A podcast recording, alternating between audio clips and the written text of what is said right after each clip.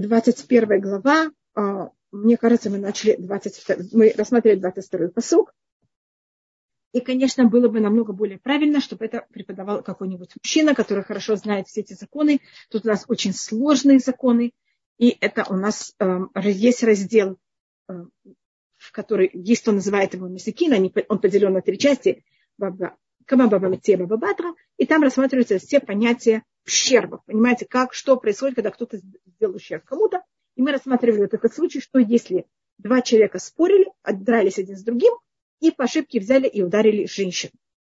Значит, один бил другого а, и ударил женщину.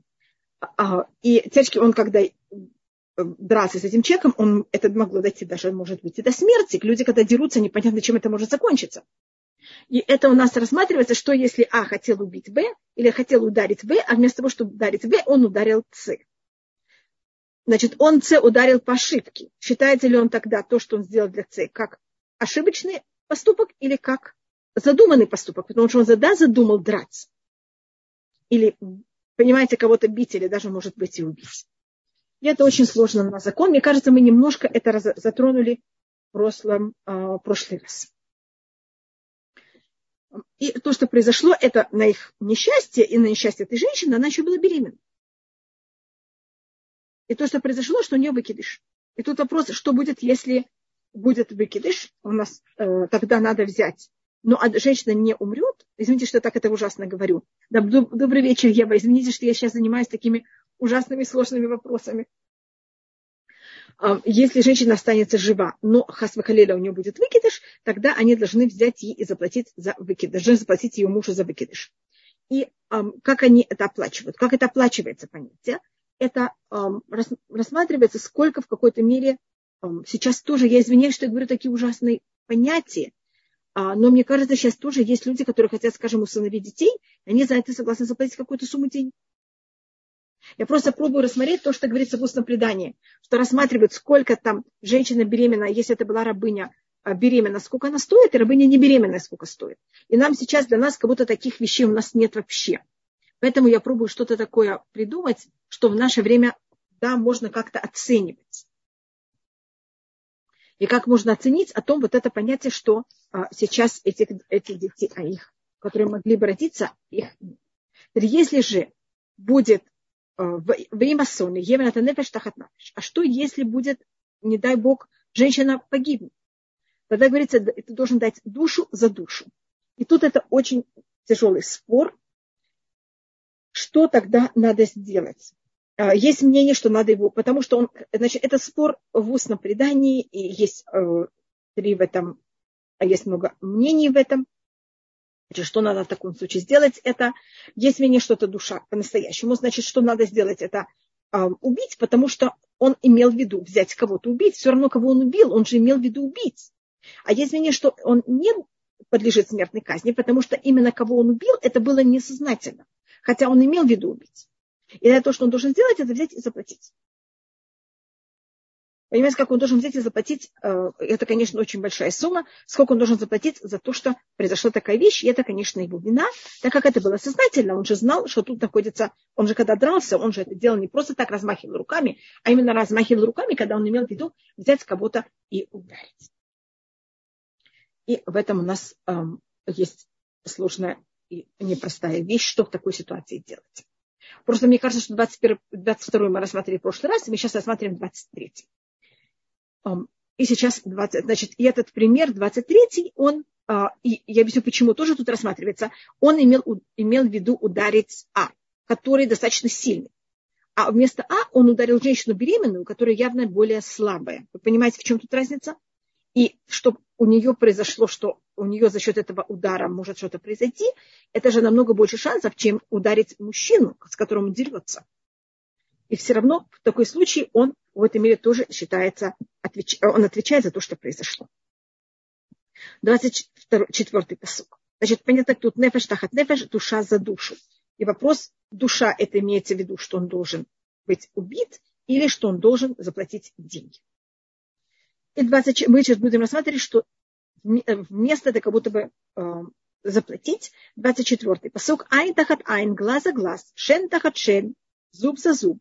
Я тахат яд, рука за руку. Регель тахат регель, нога за ногу.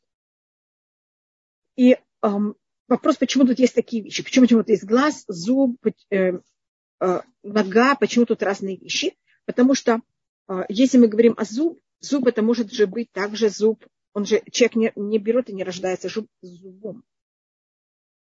Зуб может быть там молочный зуб, может быть и настоящий зуб. Я не знаю, как называется. Молочный я знаю, а не молочный я не знаю. Но я его назвала настоящий. Понимаете, как это?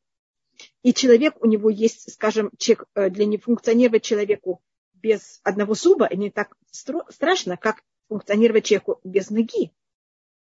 Хасвахалиля, или когда нога повреждена, или глаз. С глазом он смотрит, но с другой стороны может функционировать. Понятно, тут рассматриваются все возможные другие вещи. 25-й 25 посуд, когда говорится гвия тахат квия, это э, ожог вместо ожога, за ожог, пеца тахат пеца, рана за рану, хабура тахат хабура, это синяк за синяк, вместо, э, за синяк, за синяк. Когда говорится э, ожог, ожог это вещь, которая человек нормальный, снова есть, конечно, разные уровни ожога, но обычно ожог это или понятие э, очень большой боли, или ожог это обычно понятие стыда, потому что это оставляет знак. А, а, поэтому это тоже в какой-то мере тут рассматривается. Рана – это обычно более понятие, которое дает, это тоже боль. И то же самое синяк. Почему тут есть и рана, и синяк? Рана – это когда это открыто идет кровь, а синяк – это когда под кожей. И человек может сказать, ну, у тебя ничего не изменилось, все на все только посинела рука. Поэтому также тут, я просто говорю, почему тут говорится, каждая из этих вещей отдельно рассматривается. И, э, как вы знаете, это считается, что мы не, если кто-то кому-то э, взял и выбил глаз, он, э, конечно, ему не выбивает глаз, потому что считается, что это же никому не помогает, если одного человека выбили глаз, если другому выбивает глаз, тому, кто выбили глаз, от этого ничем не становится лучше. Мы рассматриваем, что если кому-то выбили глаз, то что он должен взять и заплатить деньги. А так почему же это в Торе не написано заплатить деньги, а написано глаз за глаз? И тут у нас мы входим в очень такую глобальную вещь. У нас есть понятие писанная тура и устная тура. Письменная тура, она пишет на уровне, это же тура, которую нам дал Всевышний. И она нам говорит в, на уровне теории. Устное предание нам любую вещь говорит на уровне практики. И это мы находим не только в этом месте в Туре. Мы это находим во всей Туре, в устном, в, во всем Танахе. У нас есть случаи, когда письменная Тура говорит А, а устное предание говорит Б. И нам кажется, что, извините, это или так, или так, что-то такое. И почему Тура взяла, не написала как надо? Можно сказать в кавычках по-человечески. Но ответ Тура, она не человеческая. Тура, она от Всевышнего. Поэтому у нее есть свое понятие, свой язык. И эм, устное предание, оно нам объясняет, как это будет по-человечески, вот как мы в физическом нашем мире должны это сделать. А пример, который я дам, это специально, чтобы это не было только вот это место, это есть без конца примеры. Скажем, другой пример. Вы знаете, что мужчины должны одевать филин и говорит, что они должны это взять и одеть, носить это между глазами. Но никто не одевает филин между глазами, все одевают его вот здесь. Почему же не написано там, где начинается волос, а говорится между глазами? Поэтому Тура говорит о каждой вещи в идеале. Значит, тфилин, который одевают на голову, они символизируют, что это помогает людям, как видеть мир, как смотреть на мир. Поэтому говорится между глазами. Это было тебе кого-то как путеводитель. Когда у нас говорится а, также здесь глаз за глаз, значит, человек, который выбил хасва халиля кому-то глаз или зуб, он должен ощущать, кого-то ему сейчас положено, чтобы ему выбили глаз. А то, что он дает деньги, это в какой-то мере какая-то милость. Мне кажется, что если человек берет и оплачивает, это достаточно тяжелая, это большая сумма денег, которую человек должен заплатить, если он кому-то выбил глаз или зубы или что-то. И мы говорили, что он, кроме того, что он, это у нас, мы, по-моему, я только повторю, что надо платить пять ущербов, по-моему, мы говорили в прошлый раз все пять ущербов. Я только их еще раз повторяю. Скажем, если кто-то выбил зуб, так он должен заплатить цаа, это боль, это же ужасная боль. Он должен заплатить незек. Незек – это ущерб. А если человек не мог пойти на работу, он должен заплатить ему шебет, что это а, он должен ему заплатить за то, что он сейчас не идет на работу. Он должен ему заплатить рипуй. Рипуй это значит, что он должен ему заплатить врача. И если это зуб, который все видят, что этого зуба нет, то есть в каком месте во рту. тогда это может быть также позор и стыд. Скажем, если это передние зубы или аляфрат никому не будет сказано, это в какой-то мере позор. Ведь я уже писала, мне кажется, все эти пять вещей, я их только повторяю. Я только показываю, что любой из этих вещей может быть все пять вещей. И, конечно, скажем, глаз. Глаз – это намного более большой позор, чем, скажем, зуб. Кроме того, что это и, э, скажем, если кто-то вывел кому-то глаз, так это боль, это ущерб. Это также, мне кажется, вот именно в плане стыда, мне кажется, за глаз надо будет заплатить очень большую сумму за стыд, намного больше, чем, скажем, за выбитый зуб, если особенно это где-то более внутри. Значит, за каждая вещь имеет свое понятие, что и сколько за это оплачивать. И а, а у нас устная тура, как мы уже говорили, она рассматривает, что именно конкретно надо сделать. Не в теории, что человек должен ощущать, что, он, что им он должен сделать, а что он на деле должен сделать. И это у нас будет то же самое, когда, скажем, а, это будет рассматриваться и в более философических понятиях, не только на физическом уровне, что делать. Скажем, у нас есть понятие, что устное, письменное в книге Шмуэль, скажем, описывается, что Давид, отношения Давида с Батшевой, они письменно написаны очень тяжело. А устное предание говорит, нет, нет, извините, это не было так страшно. И у нас то же самое, значит, на уровне э, теории, на уровне, как это видит Всевышний, как Всевышний относится к поступку Давида, это было очень тяжело. Давид, ты такой великий праведник, люди на тебя смотрят. Этот твой поступок привел к очень тяжелым последствиям. Устное предание вот говорит, вы знаете, что всего-навсего сделал Давид? Значит, у нас есть понятие, что мы делаем, а есть какое влияние нашего поступка есть на весь мир. Поэтому в письменной торе это как это наш поступок влияет на весь мир, как это в идеале, как можно сказать, какая есть духовная сила у этого поступка. А Устное предание будет рассказывать конкретно, что же произошло или конкретно, что надо делать. Просто я хочу это место рассмотреть его очень, понимаете, как, как ключ такой. Потому что когда мы говорим глаз за глаз, у нас мы эмоционально свободны. Когда говорится о грехе, там, о неправильном или правильном поступке Давида, мы эмоционально очень замешаны, и мы начинаем говорить, что это такое, почему письменная тура говорит А, устная говорит другое, и что это такое. Поэтому я выбрала просто это место, показать, что это у нас всегда так, вот эта разница между устным и письменным, э, письменной и сейчас также еще такая маленькая вещь. А, это э, такая очень принятая вещь рассматривать, я поэтому это рассматриваю. У нас а, есть понятие, а, это не, никакое не доказательство, это только такая приятная вещь. У нас говорится глаз за глаз. Но не говорится глаз за глаз, а говорится айн тахат айн. Глаз под глаз. Эта форма под, он немножко странный. Поэтому что такое под?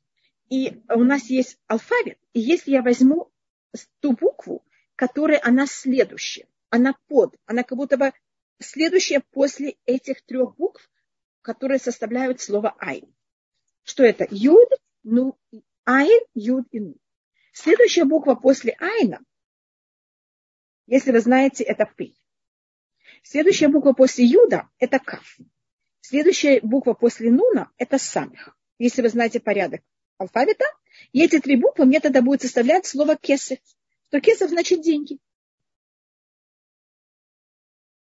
Если мы рассматриваем айн тахат айн, что такое глаз под глаз, те буквы, которые под, те буквы, которые следующие после букв айн, э, айн, юд и дон, это мне составляют эти три буквы слово кесов деньги.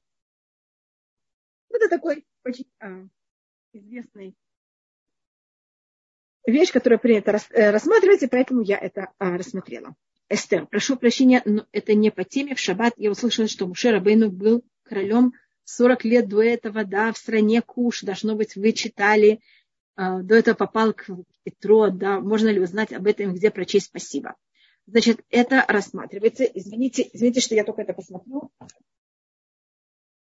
У меня есть книга. Вот, пожалуйста, называется Яльку Чимуни. И у меня это есть Ялькут Шимуни. А, там описывается все, что было. Это в книге Шмот. А, там это все описывается. Как он был и сколько лет. А, по-моему, это здесь и семь. Извините. Может быть, это другом месте. Я только должна проверить. Тут у нас это все рассматривается что он был царем в Куше, что там происходило и как. Значит, я это нашла, у меня это Медараш Ялкут Шимуни, у меня это под буквой в самых хэт. Вот, пожалуйста, если кто-то хочет посмотреть, это вот эм, и там это рассматривается. Я пробовала посмотреть, где, откуда это все берется. Эм, я, я извиняюсь, э, это не вот эта книга, я к ней отношусь, как будто бы она а, первоисточник, она не совсем первоисточник. Ее написал, а, ее собрал более точно Раби а, Шимон э, из Франкфурта, поэтому называется Ялькут Шимуни. Ялькут это значит портфель Шимуни. Он жил примерно в XI веке, в XII веке в Франкфурте, и, и он собирал из, из многих мидрашим часть медращим, из которых он собирал, они не дошли до наших дней. Поэтому часто он уже рассматривается как первоисточник, хотя первоначально он не был первоисточник. Понимаете, это сборник. Но так как в наше время часть того, что он собирал, они уже э, книги просто сгорели, понимаете, они дошли до нас, мы, да, в какой-то мере пользуемся этим как первоисточник. Извините, если есть, конечно, это место в другом первоисточнике, я извиняюсь заранее, но в Яркуче мне я могу вам сказать, где это находится, и можете это прочитать. И у нас есть э, книга, которая рассматривает вот всю историю. Есть такая книга, называется Сефар Яшар, и там есть вот очень много данных о том, что произошло с еврейским народом. Я думаю, что сейчас этого это взято из эм, Сефар Яшар. У меня он где-то был, я не знаю, я должна просто проверить. Да, у меня он был, я его видела. А, так мы рассматриваем глаз за глаз, зуб за зуб, э, рука за руку. Значит, если кто-то взял и э, привел к тому, что рука человека прекращает функционировать, нога за ногу, если также хасвакалина нога прекратила э, брать и функционировать. Но если у нас рассматривается, что человек не может сказать, я взял тебе, и я тебе заплатил за ногу, я тебе заплатил э, незак, ущерб, если я тебе заплатил ущерб, мы говорили уже об этом, я тебе не должен ничего больше платить, и, и все. Поэтому говорится, и э, все равно ты должен взять и заплатить ему за боль, а, потому что э, в какой-то мере это добавочная вещь, кроме того, что был ущерб, ты должен заплатить также за боль. Э, и, но, но за бюллетень он оплачивает уже только то, что человек может функционировать после того, как он уже э, оказывается в такой ситуации. Значит, ему не оплачивает бюллетень, как он был как здоровый человек, а он ему оплачивает бюллетень уже как э, человек с таким дефектом. И он должен ему оплатить врача и позор, который тот пережил и будет также переживать, если он так будет. И квия, тахат квия, это имеется в виду, что если он взял, э, значит, тут у нас 25-й посок, это вещи, которые за счет них э, не происходит такая вещь, что человек, он эм, в какой-то мере, когда говорится, Э, ожог за ожог, это не вещь, которая обычная, снова зависит, конечно, как, но нормальный ожог, люди за счет этого продолжают работать в нормальной своей работе.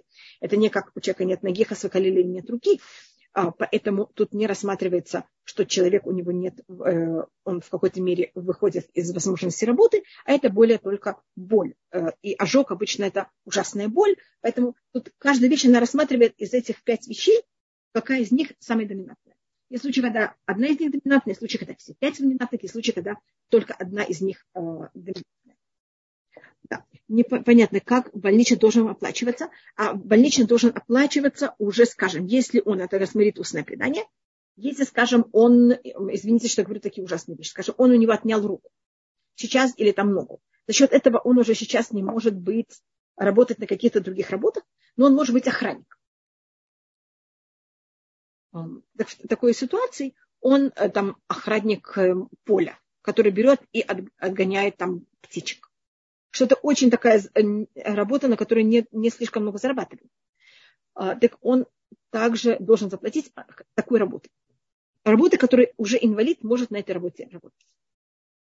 Потому что он же ему уже заплатил за ущерб. А ущерб это очень большая сумма денег это за то, что этот ущерб его, то, что он больше не может работать, не может пользоваться рукой, ногой, глазом или всем другим. Потому что так как заплатил уже за ущерб, поэтому за бюллетень он, а не за, он оплачивает э, уже меньше. Меньше, чем здоровому, да, меньше, чем здоровый. Меньше, чем здоровый человек может работать. потому что он ему заплатил уже, уже за ущерб, и поэтому как будто он уже рассматривает как человек без этого органа. Снова я только прошу не полагаться на то, что я рассматриваю. Все, пожалуйста, что первым делом, ни у кого такие вещи не случались.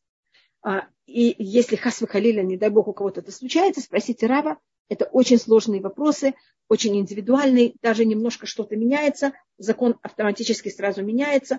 Поэтому а, спросите, понимаете, того, кто в этом разбирается. Я только рассматриваю хумаш, не, эм, и теоретически для того, чтобы знать эти законы, недостаточно быть рабом.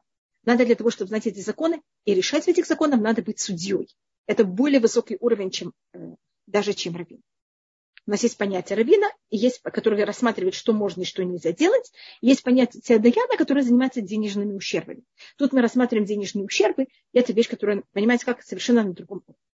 Есть вещи из того, что я говорю, также в наше время исполняются, а есть вещи, которые в наше время не исполняются потому что у нас нет настоящего сандрина, у нас нет смехи, и смеха это значит, что у нас нет такого понятия, что кто-то получил от кого-то, кто получил от кого-то, кто получил от мужа. А мы более занимаемся книгами, и у нас уже очень многие вещи потерялись, и поэтому э, у нас статус немножко другой. Поэтому, пожалуйста, не полагайтесь на то, что я тут рассматриваю, это только как общее знание. Поэтому я все время говорю, подчеркиваю, что это совершенно не, не это рассматривается. 26 посук. Вахияке иш эт энавду, о эт энамато, вешихата, лахувши шархена тахат ин. Что происходит? Если у человека есть раб, если возьмет и ударит человек глаз своего раба или глаз своей рабыни, и он ее в какой-то мере э, превратит в такую, что она невозможно ей пользоваться, а, он должен на свободу ее послать э, за счет ее глаза или его глаза. У нас тут говорится, у нас на иврите а, мужской и женский, когда есть мужской и женский род, говорится в мужском роде. Мужской род имеет в себе и женский мужской род. А, значит, если это тоже такая вещь, которая в какой-то мере охраняет раба.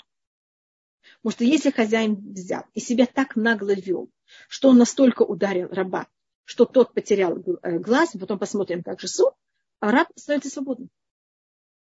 Имеется в виду, конечно, не еврейский раб. Значит, может быть, я еще раз рассмотрю. У еврея могли быть, мог быть еврейский раб или еврейская рабыня. К ним это не относится то только относится, если это не еврейский раб. А, значит, если еврей купил нееврейского раба, он должен, ему давали, этому рабу давали какое-то время, чтобы он привыкнул к тому, что он сейчас живет у еврея. А теперь он должен был прийти гиюр, но это считался на какой-то уровне насильно гиюр. Может, он же не решил стать евреем, это только потому, что его еврей купил. И тогда он, а, его окунали, он принимал законы, а, но, конечно, это было в какой-то мере немножко на другом уровне. Если это мужчина, он считался как, э, только соблюдал законы как женщина, не более. И э, тогда, если хозяин его настолько нееврейского раба, который у него дома, настолько, понимаете, к ним жестоко относился, что у него выбил ему глаз или зуб, раб становится свободным. Значит, вы понимаете, что это также охраняло очень сильно права рабов. И хозяин знал, что он, если такое себе посмеет сделать, он потеряет раба, он потеряет громадную сумму денег. Есть тут такая вещь, я все время не знаю, которая вообще не связана с тем, что мы учим, вообще. Это такая загадка Раби Леви, она такая, как можно сказать, эм, и просто мне э, принято очень, например, я любила в свое время заниматься э, литературой средних веков. Это то, что писали в Испании мудрецы э, периода э, средних веков. И у них были всякие такие шедевры и такие всякие а, вещи, которых они ими пользовались. Я только хочу немножко это показать, хотя я снова подчеркиваю, это вообще не связано с тем, что мы учим. Это только пользуются этим. И у Раби Удали есть такое стихотворение. Конечно, если перевожу на русский, оно становится полностью бессмысленно. Но там говорится, если ты возьмешь раба и выкоришь ему глаз, и принесешь жертву Песах вовремя, это не будет вообще никак считаться. А, конечно, если я это напишу на иврите, тогда это будет иметь смысл. Так, может быть, я это напишу, а, и только это будет для общего такого знания. У нас первый день Песаха, какие-то дни недели никогда не может выпасть. А, вот это слово на иврите Авду, его раб. раб. Первая буква, как вы знаете, она Айн. Айн на иврите это тоже глаз. Если я возьму от слова Айн и возьму, выколю глаз, значит, я вычеркну слово глаз, у меня остается три буквы. Бет, далит, два. Бет, как вы знаете, это вторая буква алфавита, далее четвертая, вав шестая. И мы дни недели тоже часто обозначаем этими буквами. Когда, значит, Бет – это в понедельник, далее это среда, Вав – это пятница. Первый день Песаха никогда не может выпасть. Ни на понедельник, ни на среду, ни на пятницу.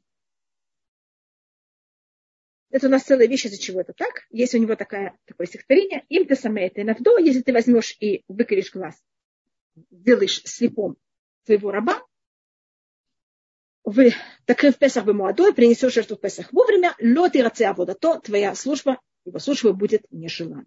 Это просто такие, эм, понимаете, как такие шедевры. Такие. Для этого надо, понимаете, знать это законы, знать там что-то, и как они этим пользуются. Но это, извините, это просто глупости, которые я не выдерживаю вам рассказывать.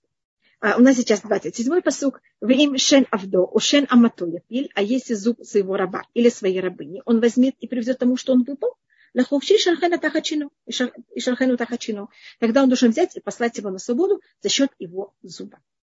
Значит, поэтому хозя... еврейские хозяева, понимаете, насколько должны были быть осторожны. Это просто рассматривается, как надо правильно себя вести. И для нас, мне кажется, если мы прочитаем даже в средние века отношение к рабам, мы понимаем, что это были просто а, очень хорошие отношения. И рабу даже бы стоило, понимаете, чтобы ему такое произошло, а, а, и для того, чтобы стать свободным человеком. Почему тут говорится глаз и говорится зуб? Глаз – это вещь, которым человек рождается, зуб – это вещь, которая с человеком не рождается. А, поэтому, ну, если это был молочный зуб, это не берется в счет, именно имеется в виду только, понимаете, какой настоящий зуб. Если бы было написано только глаз, а не был написан зуб, мы бы тогда не, не могли учить про зуб. Но у нас тут рассматривается не только глаз и зуб, а считается еще 24, по-моему, мы говорили об этом, все концы всех органов. Если что-то произошло с носиком, с, как называется, ушками, пальчиками рук и пальчиками. Может, когда человек бьет кого-то, что может в какой-то мере, понимаете, быть повреждено? Конечности. Если какая-то конечность была повреждена, он э, и глаз или зуб, тогда раб освобождается.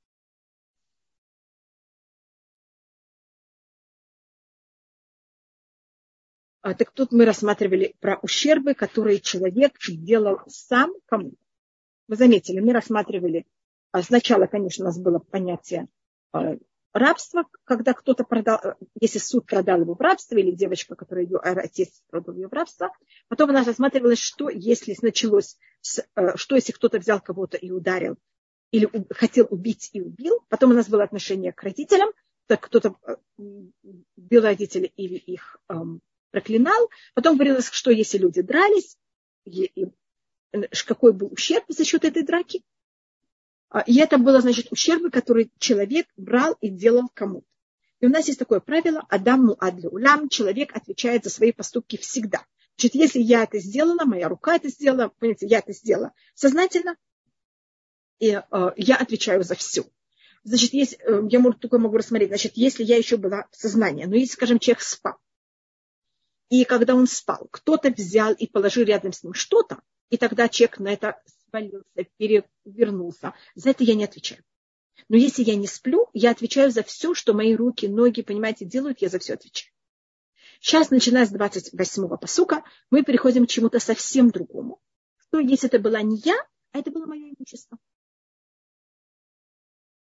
Что, если мое имущество взяло и что-то сделало? И перед тем, как мы начнем рассматривать все возможные варианты имущества, у нас будет шов, потом у нас будет бог, я возьму и рассмотрю это глобально. У нас есть арба, а вот языки. У нас есть четыре отцы ущерб. Когда мы говорим о чем-то, что это отцы, значит, у них есть потомство. Отец называется только тот, у кого есть дети. Пока у вещи нет детей, оно не называется отец. Как скажем, в шаббат у нас есть а, 39 запретов шаббата, они тоже называются авод меляха, они называются отцы э, работы, потому что у них есть также последствия. У них есть даже какие-то дети, то, что называется, в кавычках это называется толядот. Вещи, которые они имеют ту же, самый, э, ту же самую цель. А сейчас мы рассматриваем э, четыре вот тоже таких понятия ущерба. Нас есть первая вещь, это шо. И второе я рассмотрю Бог. А следующие два мы посмотрим потом. У нас есть третья, я только, может быть, напишу, это будет Иш. А четвертое я сейчас еще не пишу. Что такое шо? Что такое бык? Бык в Торе имеется в виду животное. Это может быть любое животное, не обязательно бык, это может быть собака, это может быть лошадь, это может быть ослик, это может быть, кого вы хотите еще выращивать у себя дома, не все равно кто, который ведет себя вдруг непредсказуемо. Что такое шок? Это животное, которое ведет себя так, что это не совсем предсказуемо, тут должны быть две вещи, и он это делает не для того, чтобы иметь от этого удовольствие. Скажем, когда бык берет и бодается, он от этого не имеет удовольствия. Скажем, есть разница. Если бык берет и терется о стенку, потому что ему чешется, он тогда берет, имеет от этого удовольствие. И это вещь, которая предсказуема, что быки, животные так себя ведут. Носороги так себя ведут. А если он сейчас берет и начинает гнаться за кого-то и хочет его бодать, это вещь, от которого бык не имеет никакого удовольствия, и такая вещь непредсказуема. Это может быть легаться, не обязательно, чтобы он именно бодался. Бодаться, легаться, это может быть также бить хвостом, но именно не когда он отмахивает мух, что это он имеет от этого удовольствие, и это предсказуемая вещь, а именно имеется в виду такие вещи, которых они неприятны. И как будто непредсказуемы. Он от этого не имеет никакого удовольствия. Вторая вещь – это ям. Э, бык – это значит мое животное, мое, которое что-то вдруг начало себя вести вот так вот неприятно. И это вещь, которая она не совсем предсказуемая, и э, она вещь, то, что предсказуемо имеется в виду неестественное. Не, животное так обычно не каждый день так себя ведет, не явно так себя ведет. И это вещь, от которой животное не имеет удовольствия. Может быть, для того, чтобы было понятно, что такое бык, я рассмотрю еще это, есть одно мнение, что это четвертая вещь, это называется шенберегель. Если э, бык идет по улице, и есть там клумба, что сделает нормальный бык? Мне кажется, или пойдет есть эту клумбу, или пойдет ее топтать. Это вещь, которую он так естественно себя ведет, бык не знает, где дорога и где клумба, и он от этого имеет удовольствие, когда он берет и ест эти цветочки, или там что там было. А вот начать брать и налетать на деревья, это неестественная вещь для быка. И он также от этого не имеет э, удовольствия какого-то. Так это понятно, я просто хочу, чтобы мы поняли, что такое бык. Значит, каждый раз, когда в Торе говорится бык, имеется в виду, это не обязательно бык, это имеется в виду любое животное, которое вдруг себя ведет не так, как обычно оно себя ведет, и это поведение, от которого это животное не имеет никакого удовольствия. И хозяин тоже от этого не имеет никакого удовольствия. Потому что если мой, мой бык взял и поел клумбу, я имею удовольствие, потому что сейчас я должна его кормить. Но если он сейчас взял и начал налетать на деревья, я от этого ничего не имею. Следующая вещь – это яма. Это называется Бог. Как это может быть машина? Нет, машина уже не может быть, потому что машина это не совсем мое имущество, это не мое животное. Машина не имеет самостоятельную силу. Машина это может быть огонь. Значит, это вы знаете, что спросите раба, что такое машина. Это очень интересная вещь, что значит машина. Шов это именно животное, которое имеет какое-то свое желание. Потом у нас есть Бог. Бог, это будет потом. Я только это рассматриваю заранее, хотя мы должны были и мы, спасибо, Авиталь, мы это потом просмотрим еще постепенно. А, бор это значит вещь, которая не живая и не может передвигаться. Но не совсем передвигается. Обычно она не передвигается. Скажем, я взяла, шла по улице и решила все яйца, которые мне не нужно, взять их, разбить на улице. И вот их, как называется, разлить. Кас выхалили, извините, что такой ужас говорю. Эти вещи, которых я взяла и испортила улицу. Понимаете, как это? Кто-то может подскользнуться. Но это вещи, которых они не передвигаются. Они сейчас там будут все время находиться. Это у нас называется яма. Яма не передвигается. Яма это не живая. Бог это значит не живая вещь, которая не передвигается. И она именно, если она находится я имею полное право. Мы потом просмотрим эту яму. Она, просто я говорю это заранее, а потом мы это все будем повторять. А это только я имею право делать декорацию у себя дома, какую я хочу. Если я хочу в своем доме взять и пол, в, вылить кстати, цемент, а в него вложить сломанные стекляшки. Мне, мне кажется, вам не будет стоить приходить ко мне домой, если это декорация моего пола. Особенно если я прошу людей приходить ко мне в дом только без обуви. Ну, это может быть мое решение. Я могу делать, что я хочу в своем доме. А, но это не считается яма. Яма это именно, это запрет только в случае, если это на общей территории. Бог это только на общей территории, это не живая вещь, которая не передвигается сама по себе. Третья вещь – это огонь. Огонь – это не живая вещь, которая передвигается. Сказать, что огонь передвигается? Это вместо огня мы сделаем другой пример. Я могу взять, повесить э, ковер у меня на пятом этаже, и если я его повесила очень неряшливо, что может этот ковер сделать? Слететь на первый этаж, и непонятно, что там взять и разбить. Так ковер, он, понятно, почему я буду называть его огонь, он передвигается. Хотя он не живой. Это понятно, а, вот это понятие ущерба, значит, это мое имущество, которое берет и кому-то делает неприятно, какому-то наносит ущербы, и я за это отвечаю. У нас есть разные законы в каждом из этих случаев.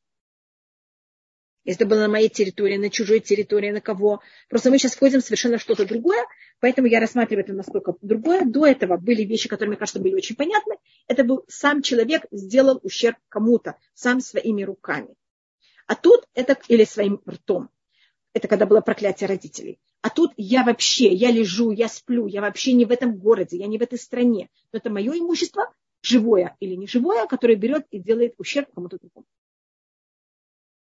кто-то, скажем, огонь, кто-то хотел бы знать, я только я не хочу, чтобы вы от меня ничего учились, и вы понимаете, что я только это говорю как а, вот, иллюстрацию, совершенно ничего такого не имею в виду никому сказать.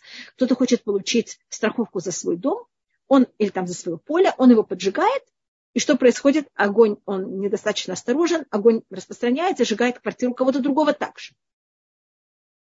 Так он за это отвечает. Это был его огонь, он, даже, он понимает, что огонь может распространяться. Теперь видела, что Сара подняла руку. Сара, пожалуйста. Можно включить микрофон. Нет, Сара отпустила руку, наверное. Извините, извините, да, да, пожалуйста. И в этом у нас есть а, много деталей. Скажем, а, мы потом, может быть, когда будем рассматривать огонь, я это рассмотрю, а, там тоже будет, насколько это, скажем, тоже человек выстрелил. Это считается, что он сам убил кого-то, или это считается, что это его пуля э, убила кого-то? Насколько он имеет прямую связь? Конечно, это считается, что он убил. Я только говорю, как, понимаете, там есть разные, есть грамма, есть гармей, там есть очень много э, тонкостей. Эш мишум хицав, эш мишум хицав, это значит, э, когда я стреляю, это считается как огонь, это не считается как огонь. Если вот, может быть, я совершенно небольшой знаток всего этого, я только говорю какие-то термины, которые я в них очень плохо разбираюсь, только чтобы было немножко, но мне кажется, так немножко понятно, о чем мы сейчас будем заниматься. И есть в устном предании целый раздел, это называется Баба Кама, он так и называется. Баба в переводе значит ворота, Кама значит первый, это первые ворота. Они как раз занимаются вот этими четыре ущерба. Значит, то, что мы сейчас будем рассматривать эм, в, эм, у нас нет, следующее будет уже немножко что-то другое. Мы будем рассматривать про быка, а потом будем после быка рассматривать про яму, а про огня у нас будет потом еще немножко. Я вам могу только показать.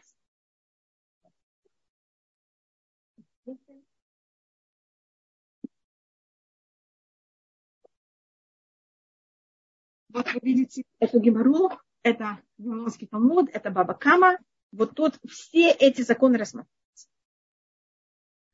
А какой же третий? Я потом рассмотрю третий. Там целый спор, что такое третий, поэтому это, а, это Аба Шова, Бога Мавева Вот, э, видите, тут можете только просмотреть первый, это только второй лист. Видите, тут начинается Арба. Видите слово Арба? Четыре.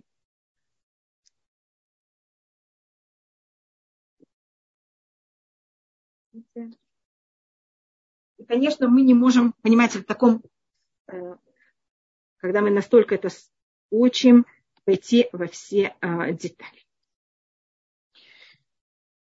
Так мы только рассматриваем, понимаете, так очень глобально, только иметь какое-то понятие и до какой цели мы это рассматриваем, если мы все равно ничего об этом не знаем. И кроме того, в любой ситуации надо идти к рабу. Эти две вещи. Первым делом мы должны понять, насколько мы отвечаем за наш, наши, даже не только если я что-то делаю неправильно, а даже если мое имущество делает что-то неправильно, насколько я отвечаю за это?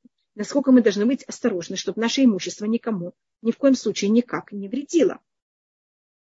Это у нас первая вещь. И вторая вещь, это также, что если, да, происходят такие вещи, чтобы знать, что надо спросить раба. А есть вещи, которые даже человек может не представить себе, что о них можно взять и спросить, и это вообще вопрос. Поэтому у нас мы это все рассмотрели. И сейчас у нас 28-й посыл. Киках шор эт иш о эт иша вемеца коли сакеля шор велю яхелет писаро валя шор наки. Тут у нас рассматривается, мы начинаем с самого ужасного случая, что если возьмет и забодает, и как это не обязательно забодает, ударит, лега, будет легать, понимаете, любое какое-то вещь, бык человека, или мужчину, или женщину, и он умрет, кого-то, понимаете, как забодает, но вообще это будет уже несчастный случай. Соколи сакеля шо, быка надо взять и забить камнями. Велоя хелет бесару, нельзя есть его мясо. Если мы говорим, что мы его берем и эм, берем его и, как называется, закидываем камнями, понятно, что не, невозможно есть его мясо, потому что э, его уже не зарезали. Если его не зарезали, так невозможно его есть. Почему говорится нельзя есть его мясо? Говорится, даже если его зарезали до этого. Имеется в виду, что с этим быком нельзя никак пользоваться. У Валя Шоунаки и хозяин быка чист. Хозяин быка чист, значит, он не имеет никакого, не может получать никакого удовольствия от своего быка. Чист, понимаете, как это он в какой-то мере не получает от этого быка, потому что он может, скажем, падаль продать, может быть. Не может. И э, что значит, что он чист? Если это первый раз произошло, что может сказать хозяин? Знал. Он чист в том плане, что он не виноват. Ни перед людьми, ни перед Всевышним. Потому что я же не могу, насколько я могу, я могу даже не представить, что мое животное так смогло себя вести. Если это первый раз произошло, это было для меня совершенно не в Но это не обязательно только бык, это может быть собака. Теперь по еврейскому закону это рассматривает Рамбан. Это у нас считается такая очень сложная вещь. Рамбан это рассматривает в нескольких местах в Туре. Это также он рассматривает в книге Берешит, когда говорится а, одна из семи законов Ноаха. А, это рассматривается здесь, потом это рассматривается в книге Вайкра, только я не знаю, как это точно называется, на, на этом скотоложье это называется, может быть. Я не знаю, как это точно термин на русском. А, во всех таких ситуациях животное подлежит смертной казни. Животное, оно не имеет выбор. Почему тут говорится, что животное нужно его убить? Это же животное тут не виновато, у него нет своего никакого желания, у него нет выбора. Почему же он подлежит э, смертной казни? Это подчеркнуть такую вещь, что, скажем, можно было теоретически этого быка, я не знаю, там, сделаешь какую-то операцию ему с ногами, что он не может больше бегать. Каталожество, спасибо. Что не может больше бегать. И тогда он как будто никому не опасен. опасен. Но почему его именно убить? Потому что мы это подчеркиваем о том, что человек намного выше животного. И если что-то привело к несчастному случаю человека, мы тогда это животное берем и что делаем? Уничтожаем. Это не только животное. Также по еврейскому закону, когда, да, человек приступил к какой-то вещи, за чего положено по еврейскому закону смертная казнь, мы тут рассматривали разных формах смертной казни, та вещь, если это был там меч, та вещь, которая привела к смертной казни человека, ее потом хоронили. Мы не можем оставить что-то, что отняло жизнь кому-то. Без этого человека. Это считается неуважение к человеку. И тут также очень, это понятно, поэтому животное, которое привело к тому, что из-за него человек погиб, мы не можем это животное оставить в этом мире. Даже если оно сейчас не опасно никому другому. Это какое-то унижение чести человека. И мы также хотим подчеркнуть, это очень важная вещь, что человек выше животного. У нас есть понятие царбали хаим, у нас есть понятие муки животного. И мы очень стараемся, чтобы животное не мучилось и не страдало. Мне кажется, мы даже говорили, что если, скажем, это шаббат, запрещено, доить корову, э, запрещено в шаббат доить корову. Но если корове очень больно, я обязана в шаббат ее э, доить, только я не могу пользоваться молоком. Но доить ее я обязан, потому что я не могу, чтобы животное страдало. Но э, так у нас поэтому мы имеем запрет, что животное страдало, но если это как-то выходит в разрез жизнью человека, тогда животное, мы подчеркиваем, оно намного ниже жизни человека. Животное и человек не на том же уровне. Если люди относятся к животным чересчур, значит, любая вещь, любое качество, когда оно гипертрофировано, вот вы понимаете, чересчур, оно считается для нас опаснейшая вещь. Относиться без жалости к животным – это отвратительно и ужасно, это может довести, понятно, какие ужасные последствия. Но точно так же, когда мы чересчур относимся хорошо к животным, за счет человека и не видим эту разницу между жизнью человека и животного, это тоже может привести к очень тяжелым последствиям. Может быть, я вам это рассказывала о том, что во время э, в начале 20 э, века, в конце 19 века, это был Весоль Селантер, как я знаю, он приехал в Германию. Ему тогда рассказали, что вот в Германии, вы знаете, там была первая э, организация защиты животных. Ему хотели показать, видите, насколько немецкий народ, он развитый, насколько он э, гуманный. И тогда он сказал цитату из книги Гушеа «Зовхе Адам Агали Мишаку». А те, кто берут и зарезают людей, целуют быков. И он рассмотрел это, что, конечно, эти люди будут зарезать людей. Потому что для них животные люди на том же уровне. Поэтому каждая вещь должна быть. Тут мы, то, что я просто подчеркиваю, почему мы берем и забиваем камнями этого быка, показать вот эту разницу абсолютную между людьми и животными. Но мучить животное ни в коем случае не разрешено. Но тут есть абсолютно, понимаете, как это? Вот это очень большая разница. Тут такая вещь называется у нас шо. Сейчас мы должны всяких терминов. Такой бык называется у нас шо там. Если вы хотите, чтобы я писала на русском, я могу пробовать писать, но просто я очень плохо пишу на русском. Спасибо. Это называется бык. Там это значит бесхитростный. Значит, если такая вещь произошла первый раз, только один раз, этот бык взял кого-то забодал, мы его, конечно, сразу убиваем, и он у нас называется бык, который только первый раз такой сделал, хозяин вообще не виноват.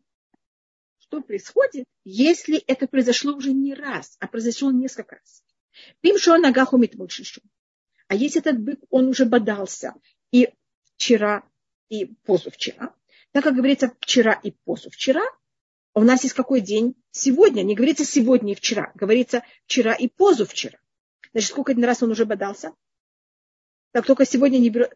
Три раза. Понятно, почему три раза? Потому что сегодня это вот само по себе понятно. А то бы, если было только два раза, было написано сегодня и вчера. Так написано вчера и позавчера, а мы же находимся сегодня, когда это только не написано, это само по себе понятно. Тура всегда очень э, пишет в самом кратком понятии. Поэтому тут понятие, что он уже бодался три раза. В отбивали, ему брали и сказали хозяину, его предупредили. И он его не, он его не охранял. Вымит иш о иша, и он убил мужчину или женщину. Хашор и сакель, бегам балавима. Быка надо взять и закидать камнями, и также его хозяин подлежит смертной казни. Но это не имеется в виду, что мы его убиваем. Потому что мы, конечно, убиваем человека за счет того, что он сам делает своими руками, но не за счет того, что делает его бык. Он только виноват в том, что он э, достаточно халатно себя вел и недостаточно охранял своего быка. И это имеется в виду, что э, только Всевышний на уровне Всевышнего ему положена смертная казнь. То, что мы уже рассматривали, Тура пишет нам не устное предание нам говорит, как мы себя должны по-настоящему вести, а письменная Тура пишет нам идеал. Значит, он должен понять, на уровне Всевышнего он подлежит смертной казни. А на деле он не подлежит смертной казни. Это точно объясняет устное предание. А что он должен сделать? Он э, в какой-то мере э, считается, что он в какой-то мере виноват в том, что такая вещь произошла, и он должен взять и заплатить деньги. И это будет следующий посук. И вопрос, что он должен заплатить. Им кофер юшадалав, если будет положено на него, э, чтобы он оплатил э, выкуп, Бенатан пиденавшу, и он должен взять и дать выкуп своей души. Кахоля шатара, все, что ему будет сказано, как будет на него положено. И тут спор в устном предании. Что значит, он должен дать выкуп души? Он должен заплатить стоимость себя, и он выкупает кого-то себя, потому что ему положена смертная казнь, или он берет и оплачивает родственникам а, потерю родственника, который у них погиб. И понимаете, как это цену того, кто был погиб. И это спор в устном предании. Эм, он, понятно, как, за что он оплачивает. Он оплачивает смерть убитого, значит, сколько как будто в кавычках стоил убитый, или он оплачивает себя, и он оплачивает деньги за себя. Это спор между Раби Акива и Раби Ишмаэль. О Венигах то же самое, если он брал и бодал сына, о Батигах, если он бодал дочь, Камишпат на Заяселю. Закон он то же самое. Значит, все равно это взрослые люди, маленькие дети. Понятно, почему говорится дочь или сын. Это были взрослые, это были маленькие. За всех он должен заплатить. А если это был раб, это 32-й посук, им эведигах, если он возьмет и забодает раба, а, ашор бык, о ама или рабыню, имеется в виду не еврейского раба и рабыню, кесов шушим шкалин и тен адула вашего Он тогда должен хозяевам э, этого раба или рабыни заплатить 30 монет, а его хозяину, а бык должен быть взят и за, забит камнями. И тут все равно, тут не рассматривается, сколько этот человек, сколько этот раб стоил, он был очень э, стоящий, не стоящий.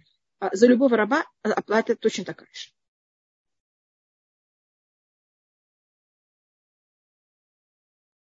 И тут Раши даже смотри, какая это точно цена. Я извиняюсь, я не совсем знаю, какая это цена. Сколько это 30 шекелей. Понимаете, как это? Это какая-то э, серебряная оплата, которую надо было взять и заплатить а, в такой ситуации. Мне кажется, мы говорили, что такое на иврите кесов. Кесов – это серебро, так у нас называются деньги. А, а на перевод корень слова кесов – это значит желать, хотеть. Потому что деньги – это та вещь, которую вы можете с помощью нее взять и получить любую вещь, которую вы хотите. Или иметь к ней страсть. И тут мы рассмотрели начало про быка. Тут есть целые вопросы. Что значит, что он уже три раза бодался. Если он бодался же только один раз, ему уже положено было смертной казнь. Так что это было? Он убежал. Э, понимаете, как это этот бык? Или он бодался, но не убивал. Там всякие понятия, что было с этим быком, почему это вот три раза. А, есть всякие понятия, что если, скажем, человек взял и поставил а, охрану на этого быка, но он поставил охрану, а, которой была недостаточно, или он оставил кого-то, кто недостаточно ответственный. Это какое-то устное предание входит в очень много деталей и рассмотрений, в каком случае он обязан, в каком случае нет, и что с ним происходит. 33-й посуд начинает то, что у нас было следующее. Мы рассматривали, только запомните, мы с быком еще не закончили. Мы только сейчас рассматривали самая сложная вещь, это было смертный, э, если произошло в Люаляпихат такой ужасный случай несчастный случай. Потом мы будем рассматривать, что если бык взял, забодал не человека, а что если он забодал другого быка. Ну-ка, пожалуйста, если это вместо быка, так как у нас, мне кажется, по улицам быки не гуляют в наше время, а в наше время, может быть, только в, в Америке там есть эм, у них, да, есть такое понятие, как они любят, когда на быка взять и сесть, обуздать его. Там есть всякие... Э, и коррида сейчас, мне кажется, в Испании тоже запрещена. А, так у нас вместо быков это может быть собаки. Есть собаки, которые очень опасны и могут довести до опасности жизни. Я не знаю, кто еще, какие животные. У нас люди сейчас очень мало имеют животных, понимаете, вокруг себя. Мы немножко оторваны от природы, поэтому у нас эм, это немножко эм, не настолько в какой-то мере э, происходит. Но мне кажется, собаки это да, вещь, которая также в Израиле и во всем мире есть собаки, которые не опасны, и люди их выращивают в доме, и тогда, если такая вещь происходит, это также опасно. 33. Вахиптах ишбо, окихе ишбо, вело и хасену. Венафаль шамашору хумок. А что, если человек возьмет и откроет э, яму? Или он возьмет и раскопает яму, и не покроет ее, и упадет туда бык или осел что, о чем тут идет речь и что это такое. Тут, если вы замечаете, если у вас есть текст перед глазами, и если ваш текст, он на иврите, вы можете посмотреть, что первый раз, когда говорится про яму, мы тут рассмотрим немножко законы ямы. Это законы, которые, мне кажется, нам, мы встречаемся в какой-то мере часто. У нас сначала пишется бо с вавом, а потом говорит, пишется бор без вава. Вы заметили? Если возьмет и откроет яму, а потом говорится, если он возьмет и раскопает яму. Когда написано с вавом, у нас на иврите, как вы знаете, э, гласные, они просто точки. А бывает, что гласным дается усиление и дается буква, которая она символизирует эту точку. Это гласная. Когда у нас гласная не только просто гласная, она гласная еще с буквой. И когда э, мы хотим показать что-то сильное, мы пишем ей букву. А когда мы отнимаем букву, и она гласная без буквы, она более слабая. Это относится и к, я, э, к неживым вещам, и также к людям. Если имя человека, ему добавляется буква, этим значит, это человек кого-то духовно выше. Если отнимается буква, значит, это человек духовно падает. Скажем, пример, где у нас это есть, это Эфрон, который продает Аврааму свой, свой удел, в котором Авраам потом хоронит Сару, так там Эфрон пишется все время с Вавом, а в конце Эфрон пишется без Вава.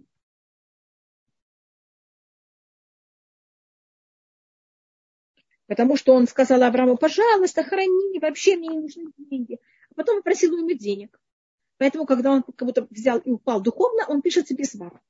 Поэтому каждый раз, когда мы видим слово, которое может по правилам грамматики должен быть, должна быть буква, а там есть огласовка без буквы, значит, эта вещь немножко более Потом говорится, когда человек возьмет и откроет яму, имеется в виду, что эта яма, она уже была а, примерно метр. Значит, у нас, если Э, мы говорим про яму, она должна иметь тоже и считаться ямой. Э, если это просто маленькое углубление, кто-то там упал, мы за это не отвечаем. И что значит яма? Это называется 10 э, тфахим. Что такое тефах? Это ну, примерно кулак. Только у меня достаточно маленький кулак. Это надо между 8 10 сантиметров. Значит, если глубина этой ямы была, скажем, 80 сантиметров, тогда он кого-то человек взял и открыл такую яму. Или если человек раскопал яму, значит, яма сама была, скажем, там, я не знаю, 50 а, сантиметров, кто-то, поэтому говорится, без баба. Она была маленькая, она была незначимой. Поэтому она написана без баба, а кто-то взял ее и углубил, и раскопал ее так, что она стала, да, эти все 80 или там э, метр.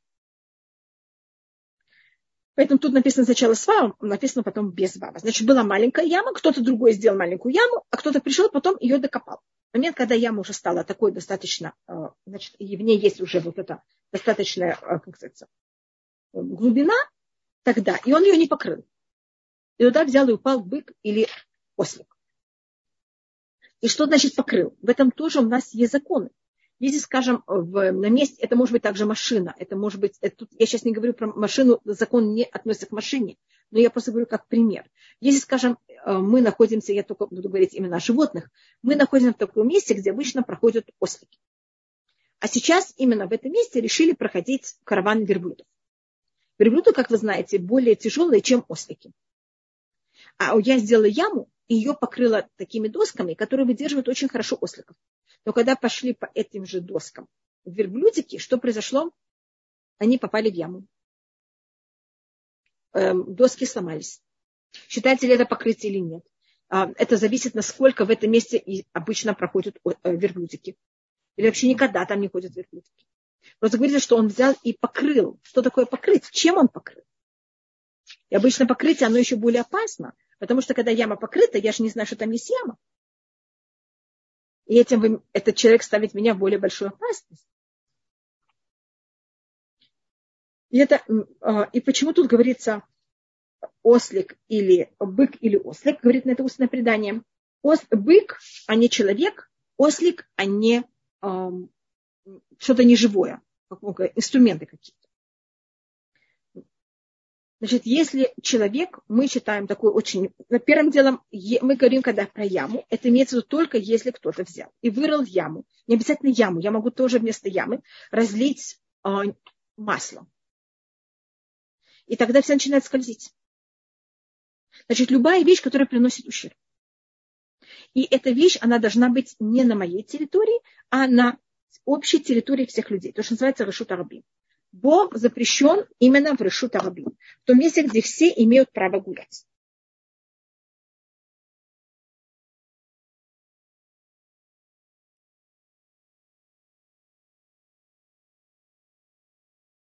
как я вам сказала, до этого в моем, в моем э, владении я имею право делать, что я хочу. Владение всех я не имею права делать такие ямы. И мне кажется, в Израиле тоже берут, когда хотят что-то строить, достраивать, что делают все, как будто бы Разбитое стекло тоже, конечно, разбитое стекло, э, как это называется, кожура бананы, э, любые какие-то вещи, вода, на которых, которые не живое, которое само по себе не двигается и находится на своем месте, находится на территории всех и может привести к какому-то, понимаете, к людям ущерб. И людям, животным всем ущерб.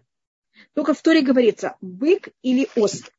Отсюда делается вывод, что бык или ослик имеется в виду только животные, а не люди и не инструменты.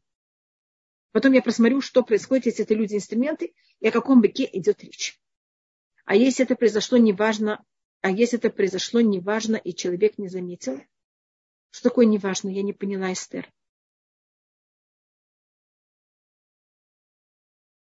Извините, если вы можете объяснить, я просто не понимаю. Нечаянно. Нечаянно? Это, смотрите, вы тут потом увидите, я только то, что я вам расскажу, пожалуйста, никому не рассказывайте. Потому что закон именно пробор, он очень не, для людей, для нас обычно не строгий. Потому что эм, мы считаем, что у людей есть глазики, и если оно не покрыто, а оголено, вам Всевышний дал глазики, чтобы вы смотрели и не падали в яму. И когда я выхожу на улицу, я понимаю, что на улице могут быть все понятные какие-то вещи. И поэтому тут говорится именно животное, а не человек. И также мы потом просмотрим, какие ограничения есть о животном также. Значит, конечно, это считается очень неправильно. И даже очень запрещено человеку на общей территории. Это может быть также камень. Кто положил камень, это большое спасибо. Ева. Э, камень на улице взял и поставил.